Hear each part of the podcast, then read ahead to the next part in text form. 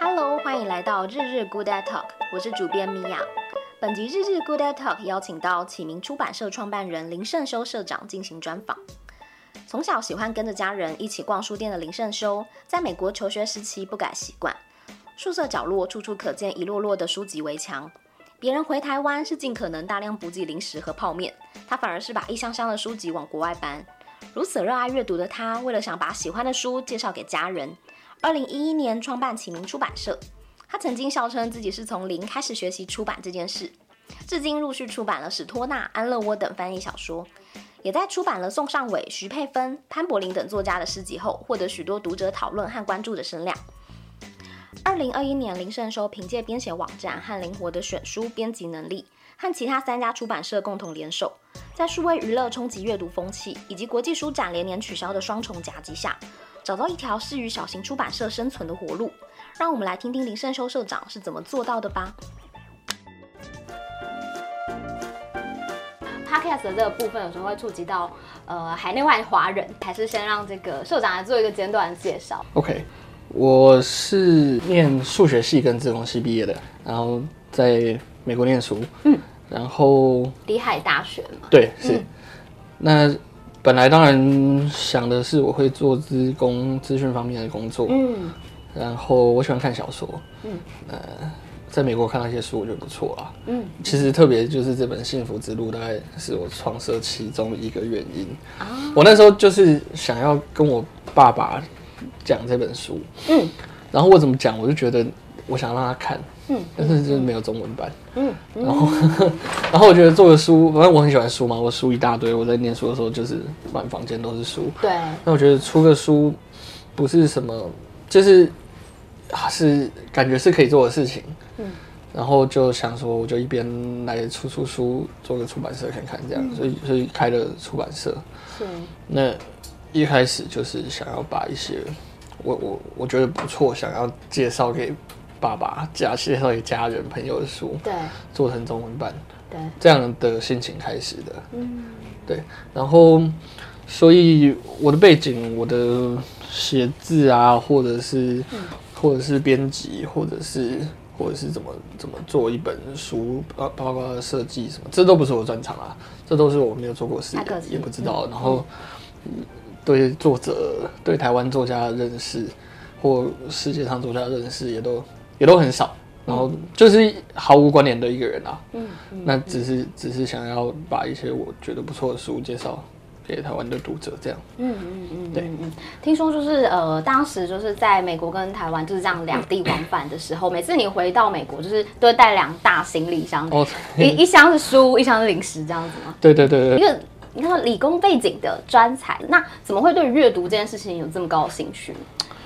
呃，其实我觉得可能跟异乡是有关系的，嗯、因为总是有一点思乡吧。然后你会有很多一个人的时间，嗯，我我有很多一个人的时间啦。嗯、那其实看书就会变成，在真的真的时间很多的时候，觉得看书是一个很棒的体验。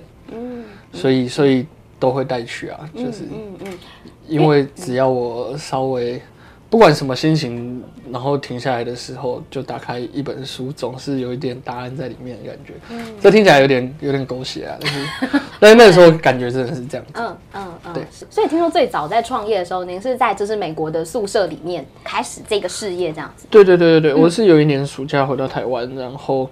那个暑假我去科技公司实习，对，然后就反正也是下班闲闲的嘛，就想就想，然后就就我就去登记了一个公司这样子，因为反正登记其实没什么成本，没有没有某一个事情是决定性的转机啦，嗯，就只是只是就有念头就去做了这样，哦，对，那当然本来也没有想说我这个是一个，嗯，我我要整天做这个事情，因为。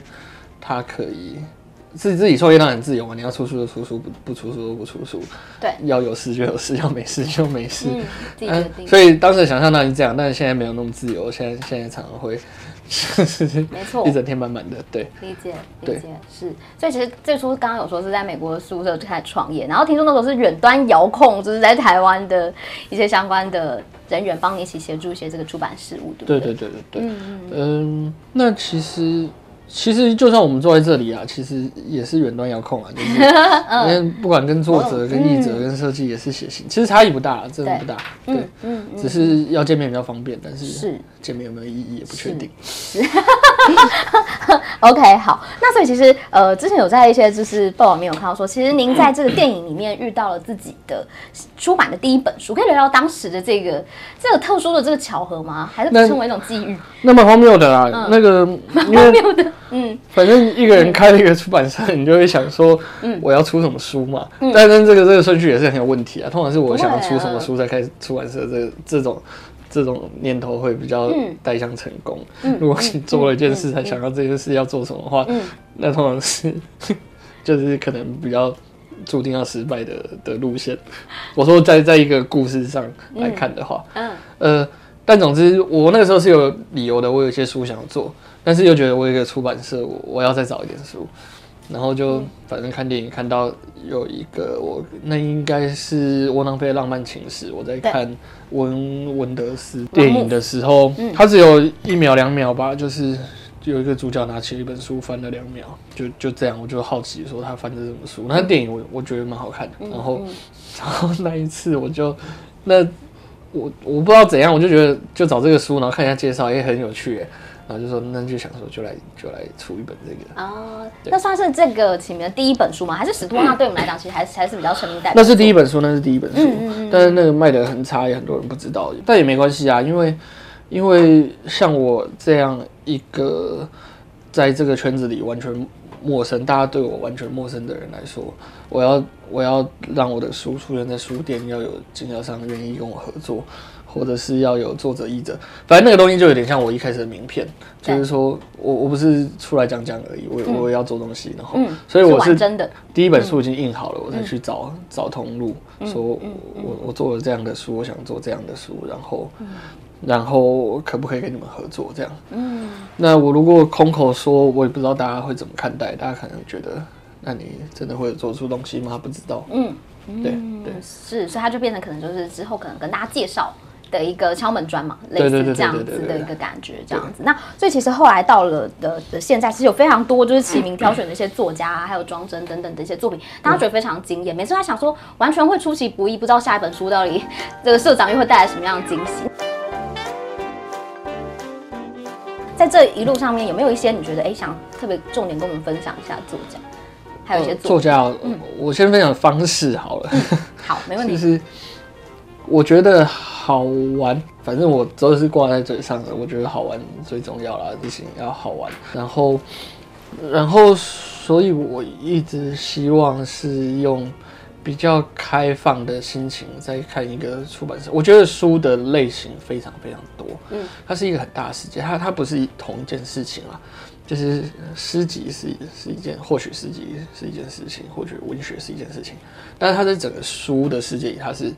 很小的一块，嗯，当然，你如果说 fiction 可能是在书的市占率里面是蛮大的，但是，但是在类型上它，它它只是其中一个。然后，所以我蛮开放的，是想着说，我作为一个人，我我一个人成长的过程，我对什么样的知识有需求，嗯，然后我对什么样的我需要什么样的陪伴，或者是。呃，文学很多时候是陪伴的功能啊，或者就是共鸣读作者说出读者的心情，嗯，然后产生共鸣，那个造成的陪伴效果，嗯嗯，那就是会从一个身为一个人的角度去想他的需求，然后去做东西，是，然后所以很多这个过程很多都是我自己自己被感动到了，然后。痛哭流涕那种，然后我觉得我这个也要想介绍给别人，嗯，那这个这个这个动力就，嗯，通常有比较好的结果，是从这个动机出发的。对。我常常讲宋尚伟故事，就是、嗯、他是我们第一个出的诗，嗯、第一个台湾的作者，然后也是第一本诗集。对，反正那时候没有人觉得，嗯、没有人觉得出诗集是一个好的想法，对。在生意上。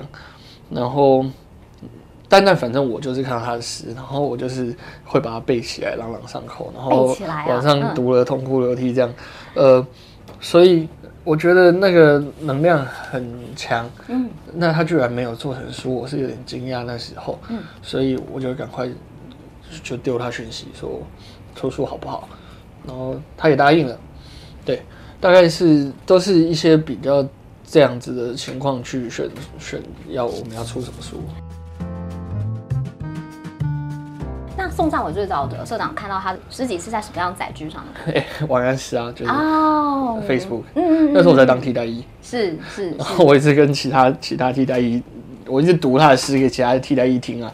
当时他是哪一首感动？还记得吗？就是记得啊，第一个大概是我们出第一本是《共生》和《阵痛》一出啊，对，然后《共生》里面，例如说，我想我想跟你说句话，你愿意吗？如果你愿意，我也愿意的，嗯，对，嗯，然后那王安石那阵子可能他也。刚好看到他有什么共鸣，他连续贴了两三天，嗯、每一首都好好喜欢。嗯，是雨落下的声音什么的那个，嗯嗯，只要有一首诗触动了自己，或许那首诗就是对自己来讲就是独特的。对。呃，除了宋尚伟以外，像比如说可能许佩芬，还有这个吴芬，对，都是非常特别的。嗯，对。那当然，我好玩好玩的一个，嗯。前提就是没有计划，对我来说，我不就喜欢突发的事情了，不喜欢框架。然后，然后我蛮欣赏巧合的，就是这叫什么？际遇缘分，是是，听起来好老实哦，单纯的邂逅，没错，对，就是 可以理解，就是像是那种电影里看到一个画面，我觉得哎，这个这个巧合不错，我就是来试试看。那像五分的诗集是呃。我的偶像那个一九七六的阿凯，阿凯，嗯，对他，嗯、他我们做一个文学奖，请他当评审。对，那他结束，他说：“哎、我我我知道一个诗人，我很喜欢。嗯嗯，那个你们要不要看一下？”然后就就是这样，这样。这个想法蛮特别，就是找一个乐团主唱来当文学奖的评审。这个想法是 为什么？就像不是在表音乐表演才会找乐团主唱吗？因为他是音乐诗人啊，他的歌词写的对很有诗意啦，对，是没错。所以。啊，我们那个，因为我，然后我讲一下我们文学奖好了，这也是，哎是，这个是一个蛮失败的经验。上次跟傅渊老师对谈说，他听到你们有文学奖，他非常的讶异。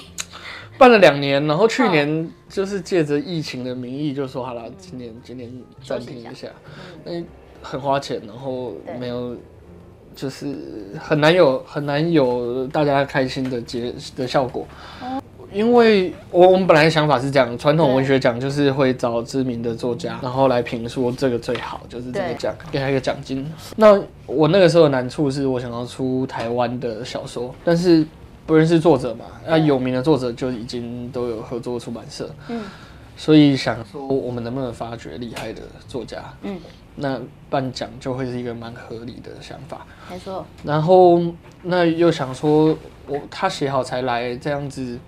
没有，我们没有价值，我们只是给他一个奖金而已。嗯，所以我们想要他写一个大纲，写一个开头，然后得奖了，我们给他一些资源，陪他一起把这个小说写完。是，概念很美好，但是要陪一个人把一个小说写完，不是很容易的事情。对，那本来想很多，想一些很很很很乱七八糟的奖励啦，例如说，你入围了就会。一整年，某一个咖啡店就会留一个位置给你，然后你去就是有咖啡喝，然后在那边，嗯，啊，就是各式各样这种这种方向的奖励。我们那时候还弄了一个办公室，然后号称说你入围，你就可以随时可以来这里，提供个空间，对对对，嗯，创作这样，对对。但是后来就是入围的人都没有来啊，他是。他就是来这边聊一聊，然后然后他不太好意思，因为我们那里就就是没有，可能氛围没有到那么轻松啦，那不太作者不太好意思来，或者是其实他也不会刚好。来这里是方便的，嗯，可能以后可以找一些 co-working cafe 之类的。对啊，因为因为氛围比较放松，我们可以推荐。他在家里躺在 躺在床上写，可能还是真的比较对比较舒服一点。有他习 熟悉的场域这样子。对，但但那个那个办这个东西的出发点是这样，所以我们不找那个有名的文学家或者什么，嗯、我们也不是不就是就是我们希望是我们评审编制就会有一个编辑，对，就是我们找一个有色的编辑，然后一个版权代理的人，嗯、因为给他一些要卖到国外市场的话会。有什么建议这样的咨询，嗯、所以我们就是一些像是咨询顾问的角色，嗯，那蛮然后然后另外会会是一个就是另其他领域的创作者，版知识产权这些也会有。呃，对对对，嗯、所以所以音乐人就是属于其他领域创作者的、嗯、的邀来的、嗯、的顾问这样子。嗯、是，就其实也就是一直支持他，让他在各个方面都不用担心，就是让作者可以有各方面人的意见。嗯，所以因为我想要。找到的不是那么嗯。呃殿堂级的嗯。的作家作品，我想要找到的是说人话的，嗯。会让人感感动的作作者这样。是，那抓回来刚刚有几个就是呃作品，像刚刚有提到就是呃许佩芬的，然后还有就是吴芬，其实在装帧上面其实都蛮特别的，也是跟我们设计师。装帧是也是一个悲剧啦，因为因为刚刚的前提就是我什么都不懂嘛，因为在开始的时候。是，所以反正我一开始就是找设计师，嗯。我我我就是我有一个 Word 档，然后我要把它变成一本书。嗯，这这一个过程，那这个过程是是有它的专业的。但，除了编辑上，你要你要做要不要做书，要要不要推荐，要不要文案怎么写什么，嗯、或者书名要定什么，封面要什么风格，这这这是有编辑的专业在里面啦。然后，但是技术上也有技术上的专业，要怎么排版，我不可能去学排版，嗯、也不是不可能去学排版，但是我自己觉得一定有人可以做得更好。然后或者是做，因为有有有一些出版人他自己做排版，自己做封面，我非常佩服。那个面包版，那个樱桃园秋光，他自己自己翻译、自己排版、自己做封面。嗯嗯嗯。那我是佩服的。那反正我，我那个时候没有想过我自己去试，或者就反正我就找专业，我就找找找设计师来做。嗯。那所以一个不懂的人不可能会给他什么意见嘛，就是就是听他的。然后跟他学，对，前五年听说都是这样，就听设计师的意见比较多一点。对对对，所以所以就是听他们的，跟他们学。对，然后就是东西做怎么样就怎么样啊，啊，可以跟跟相较起来，跟比较商业出版社比起来，它会自由度看起来高很多，嗯所以变化很大。然后如果你在预算上又没有特别的限制的话，很容易做出。很酷，很特别，嗯，很很很。我刚刚说的悲剧不是，就是我我不后悔，嗯，它是它是一个不错的过程，嗯嗯嗯，就是你可以呃做出来的东西会很有变化啦，嗯，所以大家会有一个我们的东西很特别、很不一样的想法，嗯，那可能比较多是，对，呃，就是放手去让人家。做这样子，嗯、对，那当然，我现在现在想法很多啊，然后 就是不一样的方向。后面、嗯、后面就是，嗯，我有，我们其实，在为什么我刚访问之前说很重视纸本书，嗯，我呃在把东把把文字把把内容变成书的过程下很多功夫，到最近都是啊，嗯，那。我书架上有很多日文书、英文书，很多的不是我要看，或者是，或者是我根本看不懂。我那个都是买回来要把它拆掉，看他们怎么做那个书的，它的印刷跟装订的功法，然后它它每一页的安排是，到底是为什么它一开始要有一个大书名页，那一页为什么换一个纸？那个然后那一页的书为什么常常会是彩色印刷？然后。然后他如果是像我们要做一本《无蜜的蜂群》宋尚伟最新的诗集的时候，我就去找了很多诗集，然后看他们排版诗诗的排版其实是很难的，嗯，因为诗有分段落，对，但是一页照我们这种大小的书，一页大概就是十四行到十九行，是一个可以适合阅读的行数，嗯，那宋朝伟诗又长，他有的时候一段一段二十行，然后一首诗又分节，嗯。所以他，如果我们正正常常的排的话，他搞不好一首诗会排到六页、八页、十页，那、嗯、读起来感觉怪怪的。嗯，所以我去参考很多别人诗集，就是我觉得纸本书它有资讯，它有一种资讯科学在里面啦，就是讯息的传达怎么样让人更容易接受。嗯，所以这个是有在研究，但是我们通常没有什么在讲，就是做出来，我就觉得说读者会感觉到，他读起来感觉就是不一样。未来会打算就是专门出一本书来介绍你这个心路历程吗？诶、欸，没有，但我们今年会做一本乱七八糟的书，嗯，因为今年十周年嘛，对，我们会做一本售价定价两千块的一个一个行路，行路，那个行路是参考苹果有出过一本行路，嗯，它的定价一万块台币，嗯，那就是就是它的产品的摄影机啊，那我们也差不多概念会做一个起名二零一一到二零二一的。的一个摄影机，这样大约什么时候要出版？呃，我们七月二十几号生日，所以大概就是七月底的时候，哦、对，启明的生日这样。对，哦，还有纪念意义，OK，非常期待，到时候再传给我们那个相关的资讯，嗯、我们就帮你一起宣传一下。很多作家的书，我觉得其实很值得，就是跟我们多聊一聊。像刚刚已经聊完宋尚伟的部分，其实像呃也有帮这个汤姆汉克斯出，但是那个时候他算是呃有做一些不同的尝试，对不对？好像听说做了非常多灯箱，在这个电影里面，对不对？对啊，嗯，汤姆汉克斯，汤姆汉克斯，哎，然后就是对，哎、欸。在我先讲为什么出这本书，我觉得好像没有在采访里面讲过。史托纳的那个，对，我讲过了吗？有有有跟傅园老师的对话，但不是采访。你真的看了很多哎啊，是，你没关系，再多跟我们说一点。因为我太喜欢史托纳，然后推荐他的人的书都要出。汤姆汉克斯推荐他，他他真的帮了一个很大的忙，在《时代》杂志的的封面，汤姆汉克斯，然后他就说我喜欢史托纳这本小说。对，然后他是其中一个推手啦，然后觉得这个人。好品味啊！所见略同。嗯，对，那他要出小说，当然就不想错过。嗯嗯，去去竞标，当然因为呃没有很多人竞争，也是有他的道理啦。因为嗯，因为偶像偶像光环通常还是要写关于他的东西，可能比较会卖吧。嗯嗯，就是他写一个虚构的东西，你乍看之下跟他关联不大，这个嗯。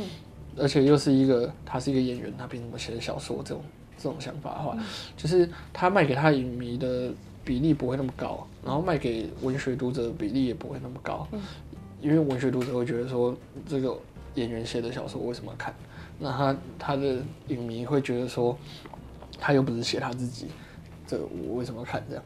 所以这个书的卖相不见得是特别好，嗯，但是但是刚好，反正我就很有兴趣。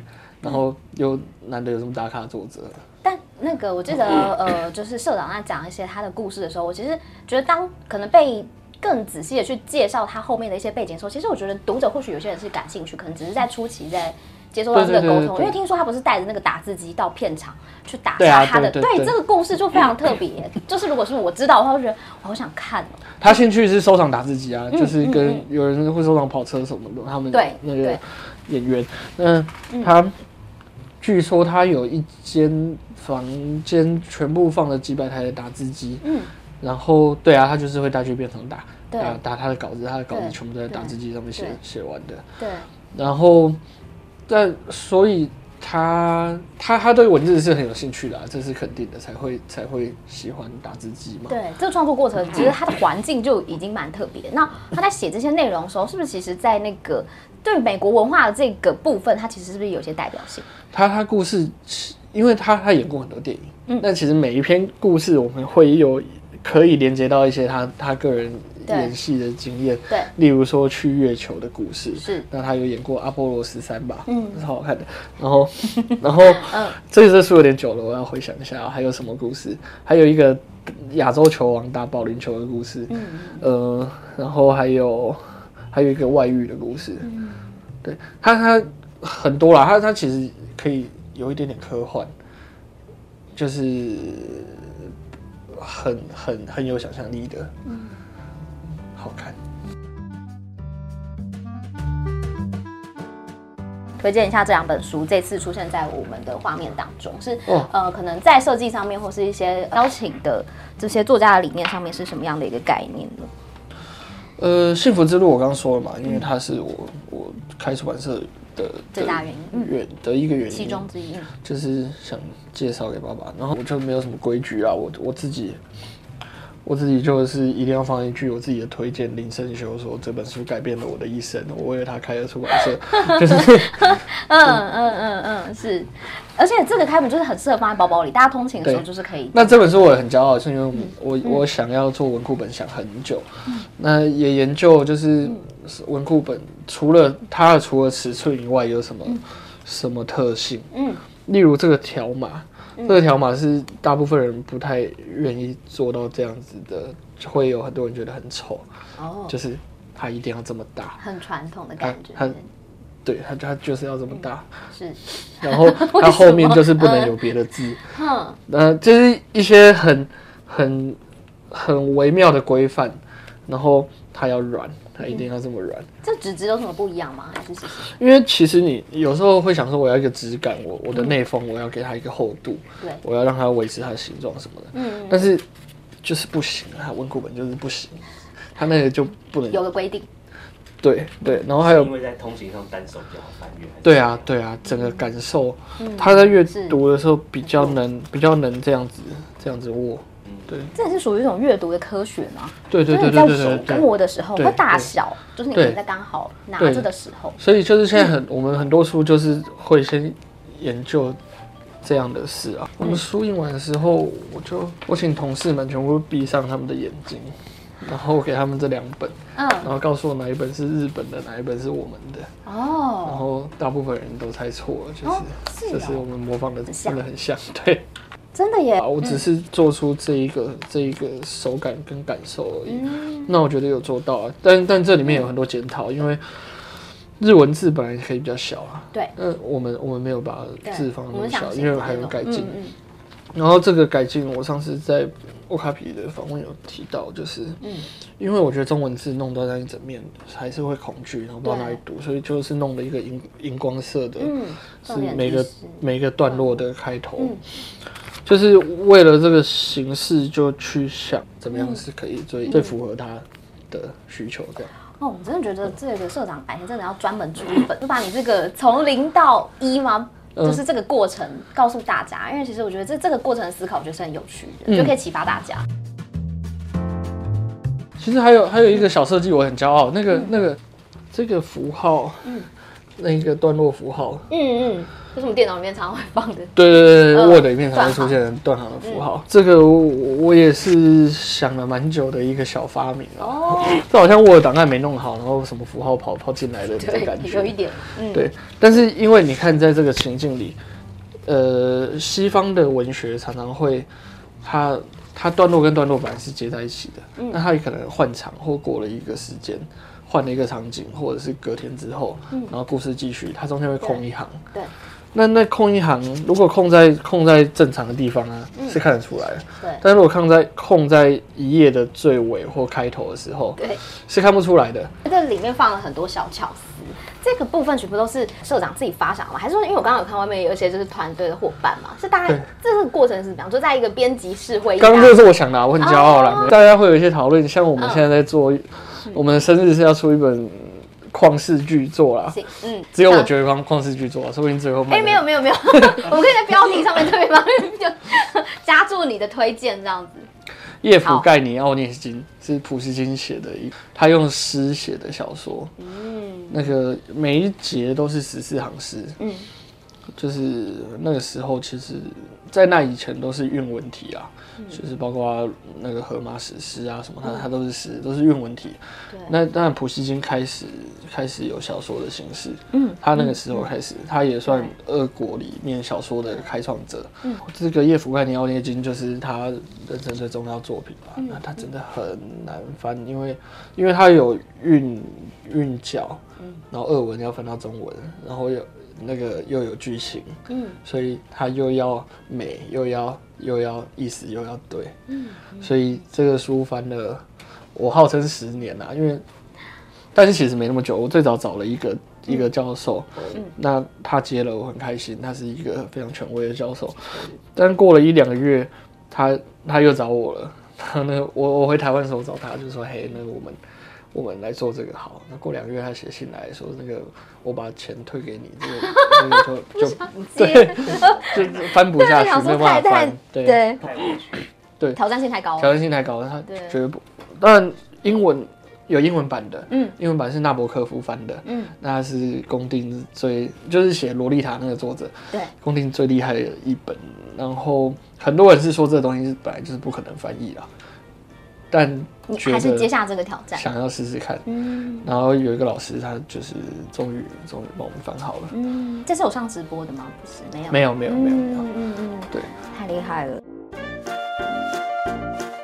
然后我收到这个书，是因为我们最近就在帮他设计很多小小小机关吧。嗯嗯，例如那个明明就是纯文字书，但是里面大概会用大概会用三个特别色。嗯那一个特别色在印刷，特别色指的是就不是用 CMYK 调出来的，是特别的一个颜色。是。像刚刚看到那荧光绿就是特别色，不能被归类，要特别去哦，我有看过，特别去那个是不特别是印刷厂调调的的的一个墨。嗯。然后它会比较贵，但是我们想要，例如因为它是十四行诗，所以我们会标行数，是。所以有点像圣经的翻找的第哪一章的哪一节的第几行这样子。然后，然后它里面有作者的注，嗯，然后有译者的注，然后有编者的注，所以反正这个如果没有用刚刚你说阅读科学去去做一点安排的话，整个书会很乱。对对。所以很需要导读诶，我觉得在这些巧思上，有时候我觉得是不是跟这个读者的这个沟通的这个路径上面，我打算用用用颜色和符号让它变成一个很容易阅读的书，这样。嗯，那我觉得还有一个部分是最后就是非常希望可以再谈一下，虽然这个在这个我卡比好像有谈过，就是在狂练，你那时候有找一些就是 新竹的啤酒厂是吗？是不是？这个这个真的很特别，他们为了他们的作品还出了就是专属的啤酒。他本来他本来那个访问整篇要写那个，然后我跟他说不，可不可以不要再讲这个？为什么？我好想知道，我好喜欢这个。我现在那现在那啤酒还有在卖吗？我真的很想收藏。那因为啤酒有有效期限，一年啊，不会再出。我我我为了他不知道胖了多少，因为因为都放在家里啊，不早看到就喝。那没有，后来倒掉好多，因为就喝不完，喝不完，喝不完。他们他们冰箱都是，没有人要喝。最近不是 那个那个这个社长不是最近在做那个食谱相关的吗？其实很多食物都可以用啤酒入菜啊。对，可惜了。对对，不过那个好玩啦，因为因为去那个我们好像是很早期在做精酿啤酒的那个时候做的。然后也不是说贴个酒标就就是有一个我们同带同名的啤酒，是我们去挑啤酒花，嗯，然后挑麦，然后先喝各种组合的可能，然后再跟他说我们要什么味道，嗯，然后在那边调调调调，嗯，然后就看他丢进去开始煮啊煮，对，然后就跟着他在那边煮，然后煮，诶煮一煮，然后就要在那边晾晾两个月。然后每个礼拜可以去喝一下味道，嗯，试一下现在到什么？那我们就每个礼拜就去喝一下味道的变化，这样子。嗯嗯嗯，好棒哦！所以其实在，在在这个过程当中，因为你们是跟那个译者是好朋友一起带去，是香港人吗？台台湾人，他住在香港，哦，住在香港。OK，就是这是一个就是大家友谊的一个过程，这样子。那就是也凸显我们就是缘分跟好玩的这个这个缘分。刚刚特别就是这就只是去喝，然后觉得做一个会很好玩，对。我好想帮，就是社长下注，就是一个浪漫派创业家，就是你在做一些事情，很多都是为了，我就是有趣，就先有放，后面才会去想一些其他的营收跟数字这样。对，虽然是以数学家的这个身份出道。对，当然你现在在做的话，做法会不太一样啊，但是但是应该好玩的事情还是会做的。这样的做法有什么改变吗？最主要的一个差别在？因为我不可能没有没有找的通没有找的通路就去酿啤酒，就是最后就是自己喝又倒掉这样。对，经历了这种过程，决定要改换一下那个路径。对，就是技技术上一定要成长，不然，嗯，我现在不会说自己是一个没有经验或年轻的出版人了，嗯，因为我觉得你十年还说自己是一个菜鸟，已经这有点太不要脸了。最后提一个夜行性动物，那时候你们不是请法兰来帮他们出了呃 MV 跟单曲，是不是？对，委托他创作，是有给相关的一些设计费这样子，创作对制作录制，包括写歌写曲、唱歌录音，就但是我们就出了一笔钱，然后请他帮我们做一个主题曲这样子。嗯嗯嗯。对，那为什么本来只是想找他推荐的，但是因为我我很不爱找推荐人，我觉得书上写了一堆名字，然后呢就我我觉得没什么差啦，然后就觉得要要做就要有一点真的合作的关系比较有好玩这样。真的合作的关系，嗯，对，所以就就是喜欢他的歌，委托他。嗯，我是后来是不是这个单曲就是也有上到下载的各通 YouTube Store，他数位上架。那因为我们谈的是说我们出钱委托他做，但是版权归属于他，所以他还有照他的平常的管道去上架。嗯嗯，那很多人听啊，我觉得很棒，这是一个成功的。嗯，听说你还在华山拱厅帮他办了一个，就是邀请的作家跟那个就是法兰西在现场。卖票的网站是我自己写的，然后票是自己设计，然后。就是他去付钱，然后我就会产生一个 Q 系统会产生一个 QR code 寄给他，然后到现场验票的软体什么，就是那时候搞了一个这个，但是经济规模很小啦，因为最多只能卖，他座位好像不到一百，接近一百。我知道华山拱天那个区域。其实很好奇，我有看到就是启明这边的工作的一些项目，其实还有帮忙架设一些网站。我会写写程式写软体，那我都是为了自己，我很爱写啦，然后就是。差就是写了什么东西要有人用嘛，所以如果出版社有什么事情是可以用到的时候，我就会很乐意去把它写出来。例如我们今天要卖票，我就会做一个卖票的东西。是，那我们还做了一个书评的网站。嗯，那是因为想要得到更多的书评。我们有办一些书评比赛，嗯嗯，然后还有，我觉得我做过可能最红，然后有人在用的是一个叫 monster 一零一 .com，嗯，你有去看那个网站吗？我稍微看一下，对，但是我有点困惑。那很多人在用，那个是出版业的的同业的小宝典吧，嗯，因为大家大家工作的习惯就是。我每天会去博客来看一下排行榜，嗯，然后我的书今天卖的怎么样，然后什么书，嗯，什么书最近突然卖的很好，嗯，发生什么事，大家会看，对。然后你要出，有人要出一个新书的时候，例如例如今天要出一个咖啡家族，对，在讲咖啡店经营的故事，那大家会去搜寻说，呃，咖啡店经营这样类型的书，过去出版卖的怎么样，嗯。但是因为博客来排行榜，它每天会更新，没有留下记录嘛，对，所以。除非他认识以前做过这样的书的人，他去问他说：“哎、欸，你这书卖的好不好？我现在出这个书有没有机会？”嗯、那我懂，我懂。那现在我这个网站，它就是，因为他从从四年前开始记录吧，所以四年来所有上榜的书的记录，他每天的排行榜变化，嗯，都有记下来。嗯，然后所以我要出一个咖啡家族的书，我去。去那个网站找咖啡，然后看其他书卖的成绩，你、就可以估算一下，说我这个书大概大概它会卖的怎么样。嗯，所以是很多的贡献呢。很多编辑和作者有在有在用，有在那个每天在上面就是观察这样。而且我从后台可以看得到，就是哪一些页面是最多人看的嘛，就是然后就会知道，就会知道哪一个作者其实都有在看他的书的排行。那最近是 是谁呢？我 有一阵子没看了。哎呦，但那个事情我没有没有在接案帮人家做啊，就是所以没有在这一块。对，所以真的那个没有没有收入的事情。嗯，对对对。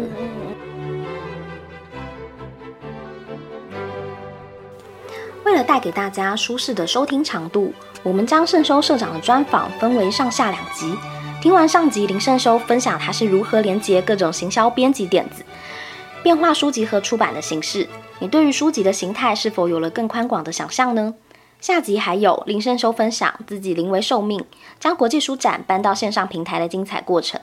另一个面向，纸本书在遇见数位娱乐强势来袭的时代下，身为出版人的他又会如何思考纸本书的生路呢？稍后请继续收听《疫情与书：数学家的出版变形记》林胜修社长专访下集。